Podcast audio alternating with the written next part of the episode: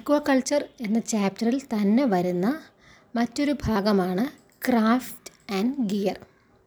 ഇവിടെ ക്രാഫ്റ്റുകളെന്ന് use use ചെയ്യുന്നത് ഏതൊക്കെ ടൈപ്പ് വെസൽസ് യൂസ് ചെയ്തിട്ടാണ് മത്സ്യബന്ധനം നടത്തുന്നത്. അതിന് വേണ്ടിയിട്ടുള്ള ക്രാഫ്റ്റുകൾക്കാണ് ആ ടേം യൂസ് ചെയ്യുന്നത്. അപ്പോൾ ഇവിടെ രണ്ട് ടൈപ്പ് ബോട്ട്സ് ഉണ്ട്. ഒന്ന് മെക്കനൈസ്ഡ് ബോട്ട്സും രണ്ട് നോൺ മെക്കനൈസ്ഡ് ബോട്ട്സും മെഷീൻ ഘടിപ്പിച്ചതാണ് മെക്കനൈസ്ഡ് ബോട്ട്സ് എന്ന് പറയുന്നത്. ഇവിടെയും നിങ്ങൾക്ക് ടു മാർക്കിനും ഫോർ മാർക്കിനും ക്വസ്റ്റ്യൻസ് വരാം. ചിലപ്പോഴൊക്കെ what are the different type of aquaculture techniques അതിന്റെ കൂടെ തന്നെ ക്രാഫ്റ്റും ഗിയറും കൂടെ കൂടുതൽ ചോദിക്കാറുണ്ട്. അങ്ങനെ ആ ചാപ്റ്റർ മുഴുവനും കൂടെ ചേർത്തിട്ട് ഫിഫ്റ്റീൻ മാർക്കിന്റെ ഒരു ക്വസ്റ്റ്യൻ ആയിരിക്കും ഉണ്ടാവുക. പലപ്പോഴും ഫോർ മാർക്കിന് ക്രാഫ്റ്റ് ചോദിക്കാറുണ്ട്. ചിലപ്പോൾ ടു മാർക്കിന് ചോദിക്കും. ടു മാർക്കിനൊക്കെ നിങ്ങൾക്ക് അറിയാവുന്ന ഒരു ക്രാഫ്റ്റ് എഴുതാൻ പറയാറുണ്ട്. അല്ലെങ്കിൽ ഗിയർ എഴുതാൻ പറയാറുണ്ട്. ചിലപ്പോഴങ്ങനെയല്ല നമുക്ക് സ്പെസിഫിക് ആയിട്ട് ഇന്നതിനെക്കുറിച്ച് എഴുതാൻ പറയും.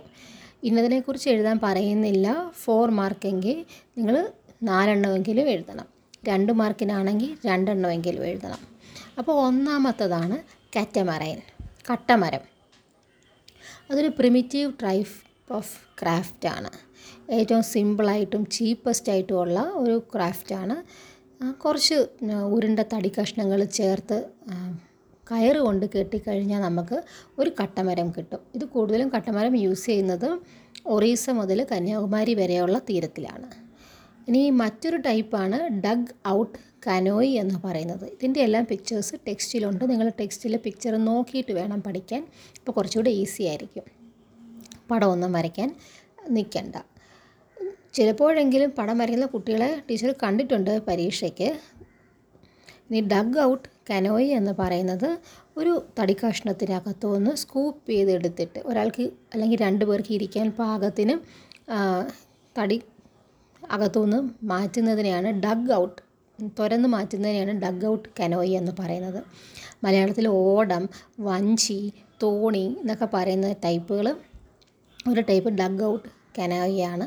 ഇത് ആണ് ഇന്ത്യയിലെ ഏറ്റവും കോമൺ ആയിട്ട് യൂസ് ചെയ്യുന്ന മത്സ്യബന്ധന ക്രാഫ്റ്റ് അടുത്തതാണ് പ്ലാങ്ക് ബിൽഡ് ബോട്ട്സ് ഈ പ്ലാങ്ക് ബിൽഡ് ബോട്ട്സ് എന്ന് പറഞ്ഞാൽ തടി കഷ്ണങ്ങൾ പലകകളാക്കിയിട്ട് ചെറിയ ചെറിയ പലകകളാക്കി പലതരയിപ്പ് പലകകൾ ചേർത്ത് ആണി അടിച്ച് ഉണ്ടാക്കിയെടുക്കുന്ന വലിയ ടൈപ്പ് വള്ളങ്ങളാണ് നമ്മൾ പ്ലാങ്ക് ബിൽഡ് ബോട്ട് എന്ന് പറയുന്നത്. അത് ഫ്ലാറ്റ് ആയിരിക്കും. ഡഗ് ഔട്ട് കനോയെക്കാട്ടിലും കുറച്ചും കൂടെ ബലവും ഉണ്ടാകും. ഇതിനെ മഹാരാഷ്ട്രൻ കോസ്റ്റിലെ മച്വ എന്നാണ് അവിടുത്തെ കോമൺ നെയിം. ഇനി മെക്കനൈസ്ഡ് ബോട്ട്സ് ഉണ്ട്.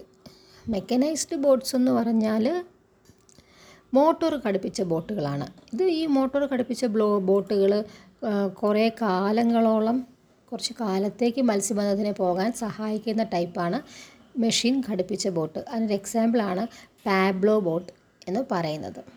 ഇനി ഇതിന്റെ കൂടെ തന്നെ വരുന്ന മറ്റൊരു ഭാഗമാണ് ഫിഷിംഗ് ഗിയർ എന്ന് പറയുന്നത്. ഫിഷിംഗ് ഗിയർ എന്ന് പറയുന്നത് ഏത് ഉപകരണങ്ങൾ യൂസ് ചെയ്തിട്ടാണ്?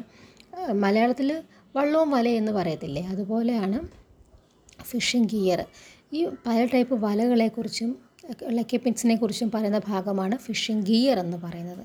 അതിൽ ഒന്നാമത്തേതാണ് വൂണ്ടിങ് ഗിയർ വൂണ്ടിങ് ഗിയർ എന്ന് പറഞ്ഞാൽ ഈ ഉപകരണങ്ങൾ യൂസ് ചെയ്ത് മീനിൽ എറിഞ്ഞ് കൊള്ളിച്ച് കുന്തം പോലെയൊക്കെ എറിഞ്ഞ് കൊള്ളിച്ച് മീനിനെ മുറിപ്പെടുത്തി മത്സ്യം പിടിക്കുന്നതിനെയാണ് വൂണ്ടിങ് ഗിയർ എന്ന് പറയുന്നത്. ഇത് പല ടൈപ്പ് ഉണ്ട്. ഹാർപൂൺ സ്പിയർ ലാൻസ്ലെറ്റ് എന്നൊക്കെ പറയും.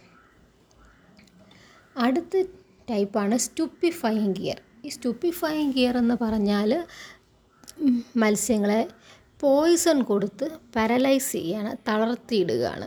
ചിലപ്പോഴൊക്കെ കറണ്ട് അടുപ്പിച്ചിട്ടും അങ്ങനെ ചെയ്യാറുണ്ട്. ഈ സാധാരണ നമ്മുടെ നാട്ടിൽ നഞ്ച് കല വെള്ളത്തിൽ നഞ്ച് കലക്കുക എന്ന് പറഞ്ഞാൽ ഫിഷ് പോയിസൺ കലക്കുന്നതിനാണ് നഞ്ച് കലക്കുക എന്ന് പറയുന്നത്. ചിലപ്പോഴൊക്കെ ആളുകൾ കറണ്ട് അടുപ്പിച്ചിട്ടുമൊക്കെ നിങ്ങൾ പത്രത്തിലെ ന്യൂസ് വായിച്ചിട്ടുണ്ടാവും നഞ്ച് കലക്കുകയും ഒരുപാട് മീൻ ചത്തു പൊങ്ങിയെന്നൊക്കെ അപ്പോൾ ഇതെല്ലാം സ്റ്റുപ്പിഫയിങ് ഗിയറാണ് അവരെ കൊല്ലാൻ ഉദ്ദേശിച്ചുള്ളതല്ല തളർത്തി പെട്ടെന്ന് മീൻ പിടിക്കുന്ന ടൈപ്പാണ് സ്റ്റൂപ്പിഫൈങ് ഗിയർ എന്ന് പറയുന്നത്.